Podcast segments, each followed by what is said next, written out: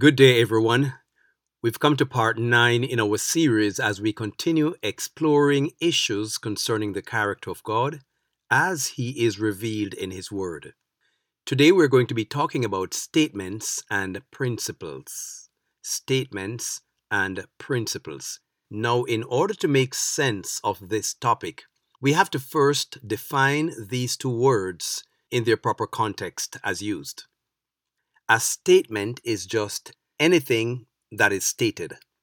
Whether something is spoken or written, it is stated, so it is a statement. But not every statement can be taken at face value. Statements have to be properly understood and interpreted. For example, speaking of God's protection of those who put their trust in Him, we read in Psalm 91 and verse 4 He shall cover thee with His feathers, and under his wings shalt thou trust. His truth shall be thy shield and buckler. This is a statement. But then the statement must be understood because you have to ask the question Does God have wings? Does God have feathers? The writer of the text does not expect us to start believing that God looks like a bird of some sort with wings and feathers. No, God does not have wings and feathers. So when it comes to certain statements, you have to say, that is what it says, but what does it actually mean? In other words, you have to use a principle to interpret statements. Rather than thinking that God has feathers and wings, a more mature approach would be to realize that the writer is using a figure of speech. A metaphor, it is called in this case a metaphor in which he is using the protection that a mother hen gives to its young chickens by sheltering and covering them under its wings, protecting them from the rain and the storm. And he's using this as a means of illustrating God's protection for his children. We confirm this by turning to Matthew. When the Jews rejected Jesus, in lamenting the destruction which was coming upon their city, Jesus said in Matthew 23 and verse 37, O Jerusalem, Jerusalem, you that kill the prophets and stone those who are sent to warn thee. How often I wanted to gather thy people together, even as a hen gathers her chickens under her wings, but you would not. And shortly after he said that in Luke 21, verse 20, he said, And when you shall see Jerusalem compassed with armies, then know that the desolation or the destruction of it is nigh, it's close. So, this confirms that what I'm saying is placing the correct understanding of the text, that the prophet is using a hen protecting her chickens as a metaphor to illustrate God's protection of his children. Now, without properly applying principles to statements, we will be left in confusion in many parts of the Bible. And yes, many people are left in confusion because of what seems to be a lot of contradictions in the scriptures. In fact, over the years, I have heard some people say that they do not believe the Bible because it is full of contradictions. I must say, however, that there are absolutely no contradictions in the Bible. Only that which seems to be a contradiction due to the lack of applying right principles of interpretation on the part of the reader. The person who is looking to find contradictions will find it, but I will assure you that the divine imprint is upon the words of Scripture, and when the Holy Spirit brings a person to see things in their proper light, all that seems to contradict disappear like vapor and is replaced by clear understanding. Only by the Spirit of God can the Bible be clearly seen to be perfectly consistent and in harmony with every part in all of its parts. The Bible was written by over 40 different writers, and they all lived in different places and at different times, during a period which stretches over 1500 years. Yet all of them were inspired by the Holy Spirit of God. They came from all different walks of life. Some were prophets, some were kings, some shepherds, some doctors, like Luke in New Testament was a doctor, some fishermen, some farmers, etc. And yet it all comes together in perfect harmony. But many sometimes do not know how to deal with things that might seem to be a contradiction. And that is why we're looking at statements and principles of understanding them. Now, when you read about the first destruction of Jerusalem, which happened in the Old Testament times, we are told that God destroyed the city of Jerusalem. But we are also told that King Nebuchadnezzar, the king of Babylon, destroyed the city of Jerusalem. And also we're told elsewhere that Israel, the people themselves, that is, destroyed the city of Jerusalem. Well, who did? In Daniel 9:14 it says, "Therefore has the Lord kept the disaster in mind and brought it upon us, for the Lord our God is righteous in all his works which he does. For we obeyed not his voice." So it says clearly that the Lord brought the disaster upon them. But if you turn your Bibles to 2 Chronicles 36 and verse 17, it says, Therefore he brought upon them the king of the Chaldeans, that's King Nebuchadnezzar, who slew their young men with the sword in the house of their sanctuary, and had no compassion upon young man or maiden or old man or him that stooped for age. He gave them all into his hand. Now notice here that Nebuchadnezzar destroyed Jerusalem. That is how Daniel and the prophets ended up in Babylon.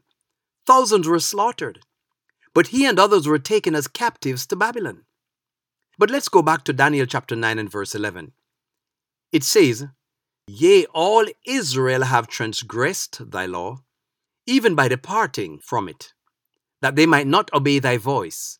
Therefore the curse is poured upon us, and the oath that is written in the law of Moses, the servant of God, because we have sinned against him.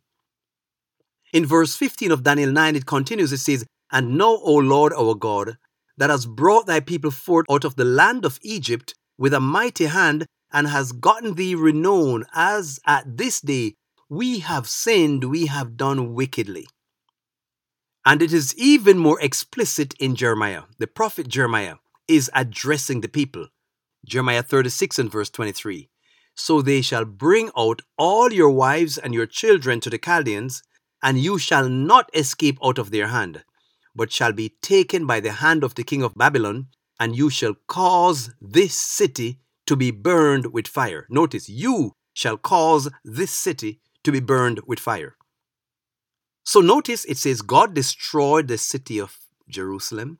It said Nebuchadnezzar, king of Babylon, destroyed it. It said the people themselves destroyed it. So, how do we reconcile this and bring this all together? Let's take a roundabout way in the book of Ezekiel and come right to who really destroyed Jerusalem then. The prophet Ezekiel, who lived during the time of their destruction, he was shown in vision the idolatry of Israel and the abominable practices that the people had gotten involved in. While he is in vision, God is talking with him and explaining what he is showing to the prophet.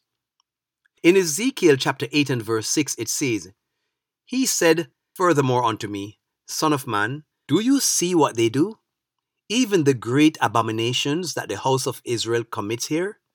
That I should go far away from my sanctuary? But turn thee yet again, and you shall see greater abominations. So notice that God is saying to Ezekiel that their abominations, the abominations of the people, will cause him to go far away from them. But there's more.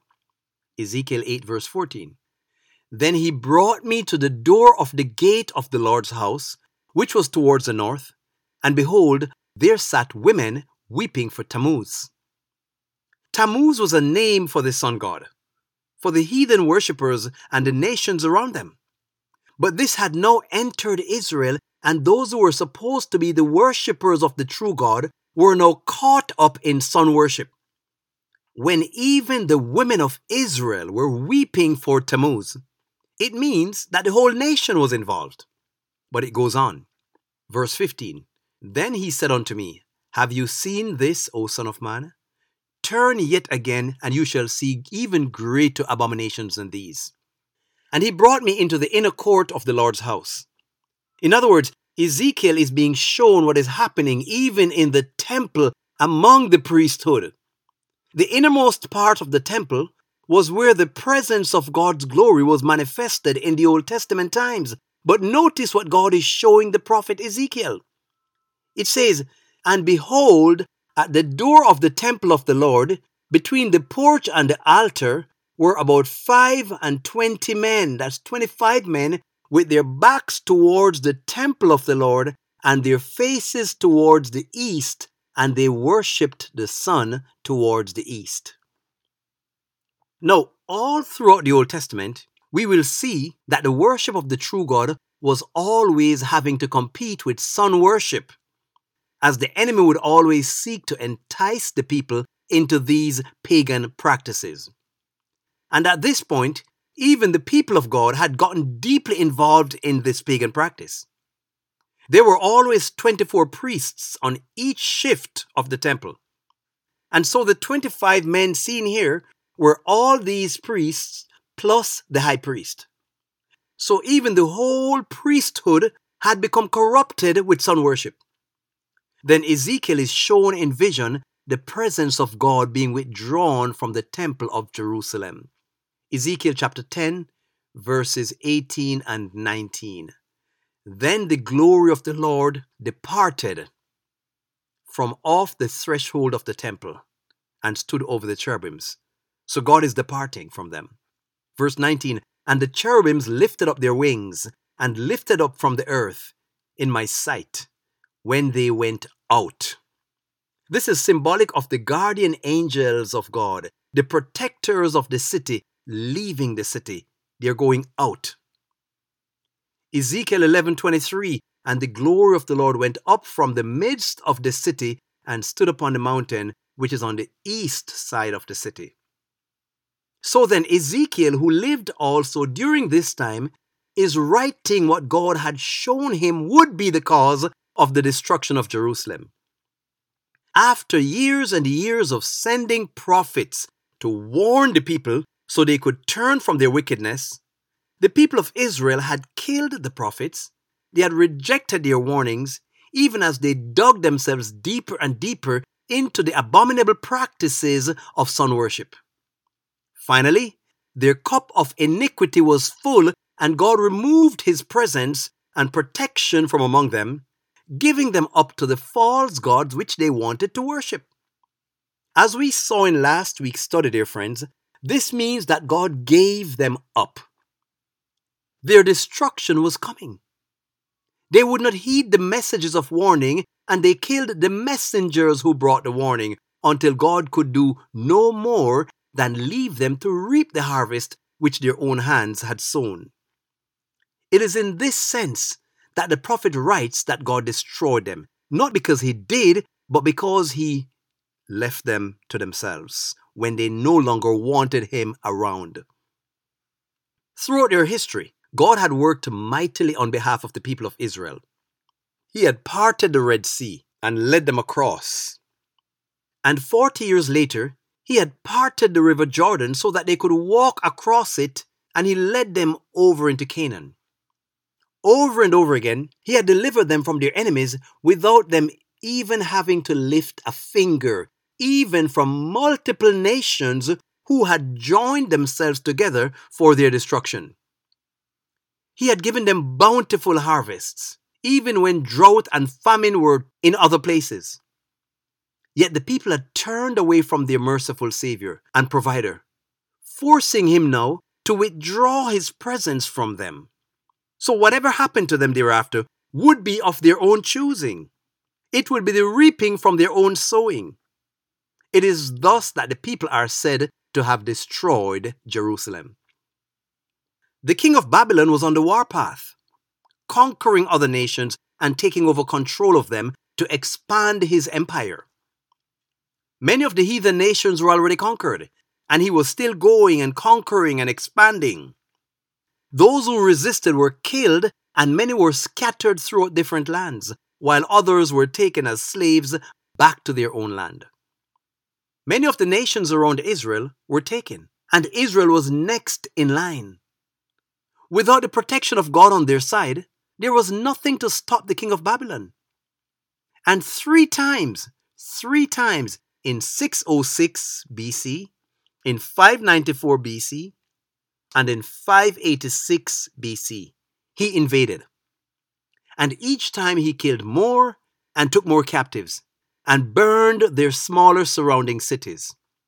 But in 586 BC, finally, the city of Jerusalem and the majestic temple built by Solomon nearly 900 years earlier was burned to the ground. So, in reality, Babylon destroyed Jerusalem. Yet this is written as God did it, or the people did it, or Babylon did it, just depending on the perspective of the writer and the point that the writer is trying to make. We go back to a text which holds the key to correct interpretation of the scriptures. 2 Corinthians 2 11 to 14. It says, For what man knows the things of a man, except the spirit of man which is in him? Even so, the things of God no man knows except the Spirit of God. Now we have received not the Spirit of the world, but the Spirit which is of God, that we might know the things that are freely given to us by God. Which things we also speak of, not in the words which man's wisdom teaches, but which the Holy Spirit teaches, comparing spiritual things with spiritual. But the natural man receives not the things of the Spirit of God, for they are foolishness unto him, neither can he know them, because they are spiritually discerned. Spiritual things are spiritually discerned. 1 Corinthians 2 11 to 14. So the natural mind, that is, the mind that is not directed by the Holy Spirit, cannot receive the deep eternal truths of God's divine character and nature.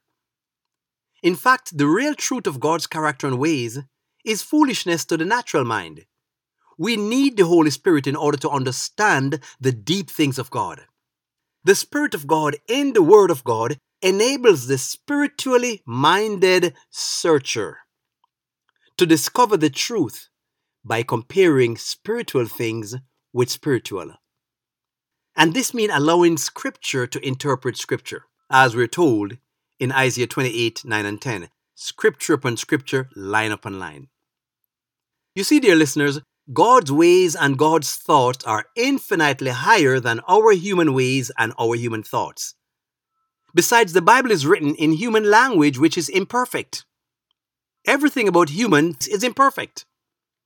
And that is why God Himself reminds us in Isaiah 55, 8 and 9. He says, For my thoughts are not your thoughts, neither are your ways my ways. For as the heavens are higher than the earth, so are my ways higher than your ways, and my thoughts than your thoughts. Therefore, dear friends, we must allow God to tell us what He means when the Bible uses certain human words, certain statements to describe His ways and His doings. God must give us the true understanding of His Word based on principles of his character. Now, there is one very critically important principle which must be understood in order to correctly interpret statements about God's behavior. And it is this the Bible often says that God does that which he merely allows to happen, or which he does not prevent from happening. Let me give an example. I remember growing up, we had a kerosene lamp, a kerosene lamp at the house. You know, people usually have this as a backup. We had power outages and stuff like that, so it'd be good to have one. And my sister, who was a baby at the time, she always wanted to touch the shade of that lamp. And my father would always say, No, don't do it. And she would move away and run to her mom. But as soon as no one is looking, she goes again to try to touch the shade of the lamp. Over and over, my father would say, No, and she would turn away and run. But she was fascinated by the flame, by the light flickering on the inside, and she wanted to touch it. So I remember one time when she was going to touch it and she thought nobody was looking, my father was standing there and he watched her. And he let her touch it. My father said, Look, if she goes and knocks it over when nobody's looking, then that can cause a fire and burn the place down. So he let her touch it. And when she touched it, she screamed in pain because it's hot and she ran to her mother. Now, that was an important lesson because at least he no longer had to worry about her trying to touch it again when nobody's looking and possibly knocking it over and causing a fire. Because having been burned on her fingertips that one time, she wouldn't do it again.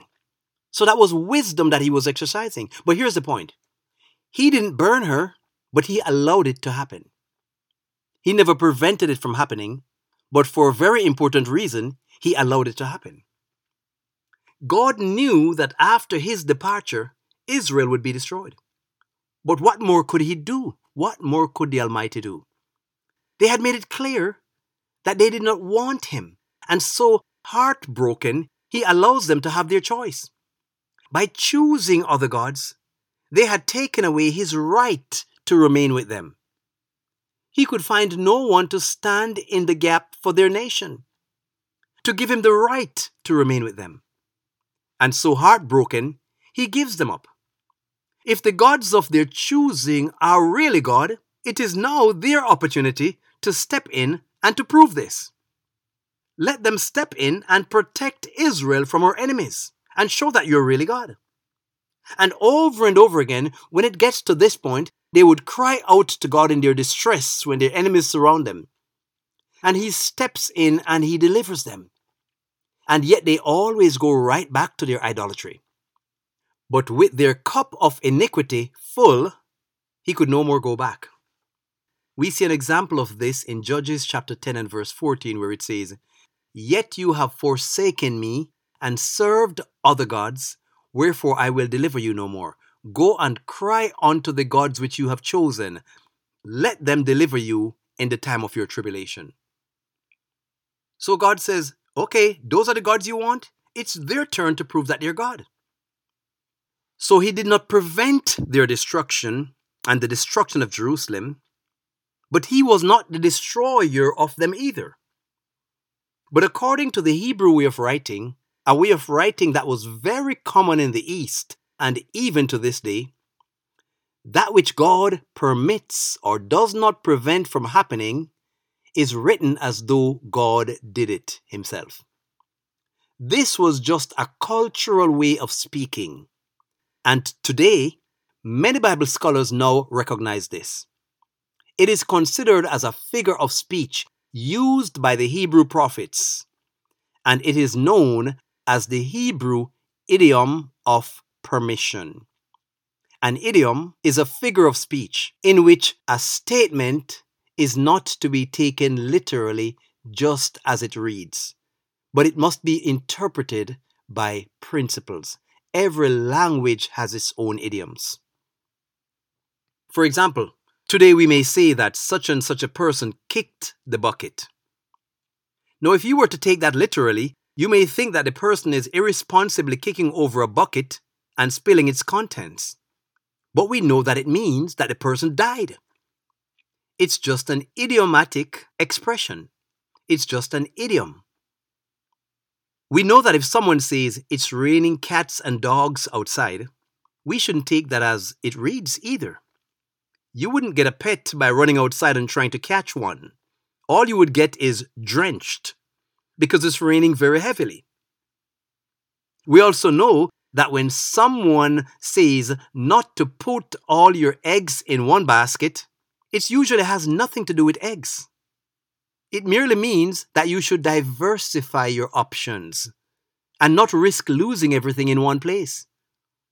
For one person, this might mean don't send out just one job application, send out to different companies so that if one doesn't work out, another might.